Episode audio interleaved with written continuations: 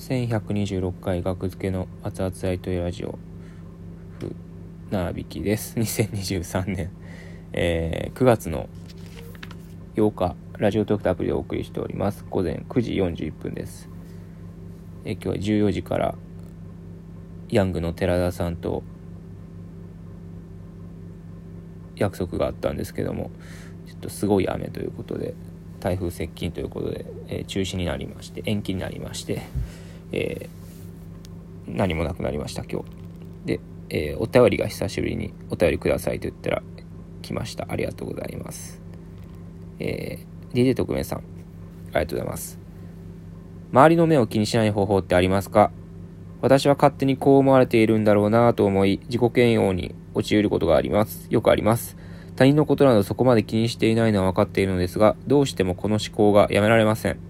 船引さんだったらどのように対処しますか？変な質問ですみません。これからも応援しています。ありがとうございます。周りの目を気にしない方法。自己嫌悪に陥る。うーん。周りの目は僕は気にする方ですね。すごい。あの大学の時もな、自分はあれですね、あのファッションファッションにコンプレックスが割とあって、うんまあ、だいぶマシになってきましたけど、最近はそのなんかファッションセンスがないのにダサいと思われたくないから人並みの格好にならなと思って、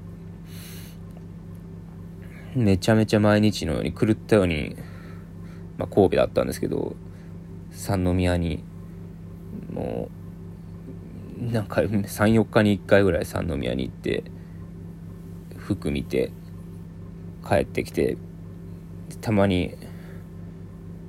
高いログロ僕その時からしたらまあいちまんえん以上使うこともあったな。いちにち変な服買ってきて家で着て泣きそうになるっていうのを繰り返してましたね。なんやこれって思って、なんこんなん着るかって、なんでこんなん選んでねんって、いやもう頭いっぱいいっぱいなんですよね。なんか買って帰らなって思って、買って帰らな、こんだけ買いに来たんやから電車賃もかかってるしと思って、買って帰るのは損やみたいな感覚になって、買って帰って損してるっていう、どうしようもない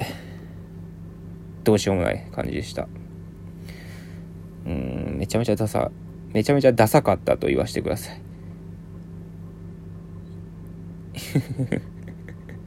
今はもうダサいというか諦めてるというかね、なんかもうほんまに YouTube でやってる初体験チャンネルのグッズの T シャツとか犬まりの T シャツとか、カナメストーンさんにもらった T シャツとか、あのラジオのね、うん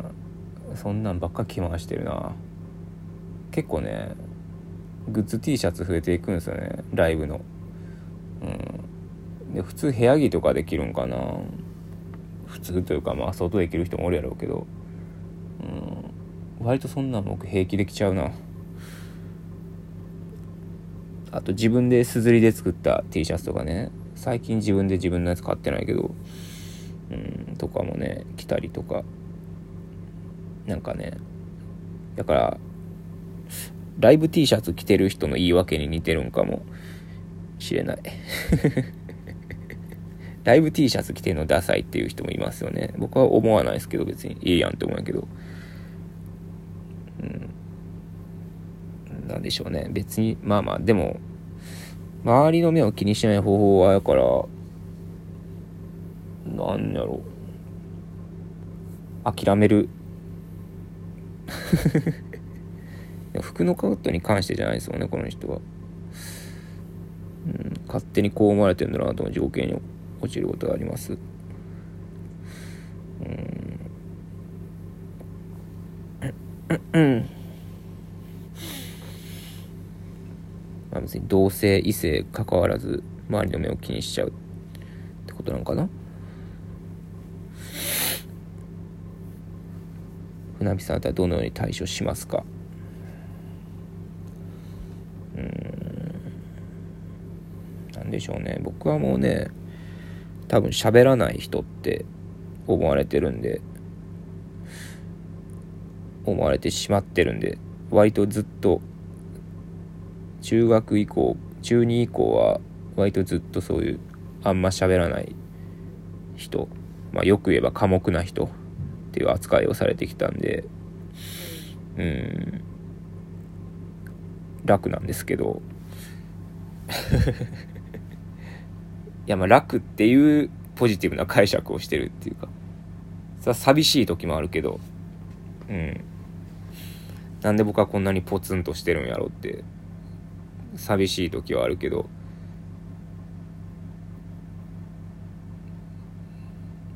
まあでもスパッと楽ではありますけどね。スパッとスパッと帰ったりとか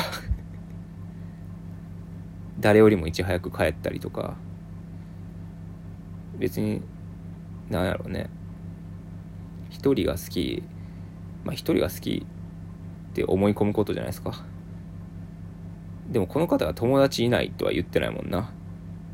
僕の方が深刻な可能性もありますよね。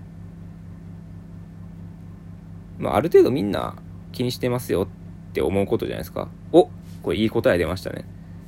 これ、これが響いてるかどうかは、響いてはるかどうかわかんないですけど、周りの目を気にしない方法ってありますか？で、他人のことなどそこまで気にしていないというのは分かっているんですが、まあまあみんな割とほとんどの人が他の人のことは気にしてなくて、えー、自分のことは周りが周りの目を気にしてしまっている。人のことは気にしてないけど周りの目を気にしている。で、自己嫌悪に陥る。ほとんどの人はそうやって思ったらちょっと楽になるんじゃないですか。わかんないですけどみんな人の目を気にしながら生きている。自分だけじゃなくて、うん、これは解決してないかもしれんけど割とそうだと思いますけどね。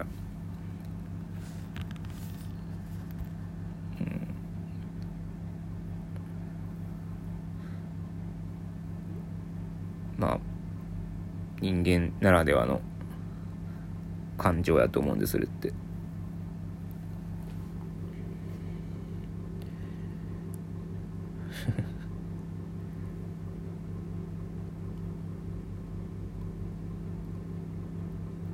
まあちょっと虫の話ですいませんけど、ゴキブリでさえね、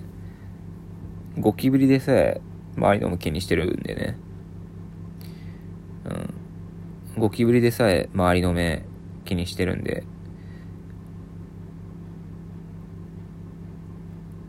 これは励ましになってるのかな。逆逆言ってるこれ、もしかして逆励ましになってるゴキブリでさえ周りの目気にしてますもんね。キョロキョロしてますもんね。なんかすいませんみたいな感じで、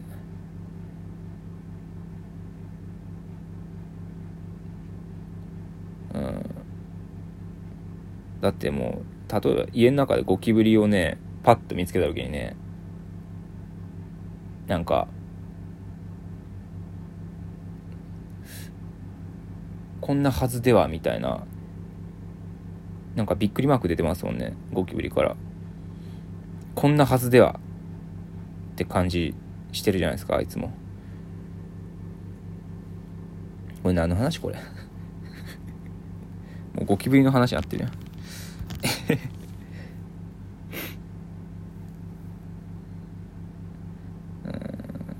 うん、まあゴキブリが出たら船木さんだとどのように対処しますか？まあゴキブリが出たら、まあマスクしてゴキジェットみたいなんで、なるべく長袖着てね両方、うん、でゴキジェットではゴキジェット的なやつでねやって、うん、とにかくやりまくれば弱るから。であとはまあ袋とかに入れて固く縛ってゴミ箱に入れるかな、死んだやつを。あとはゴキブリブエンダーを家中に巻いてにしゅうかんにいっかい、うん、これでバッチリかな。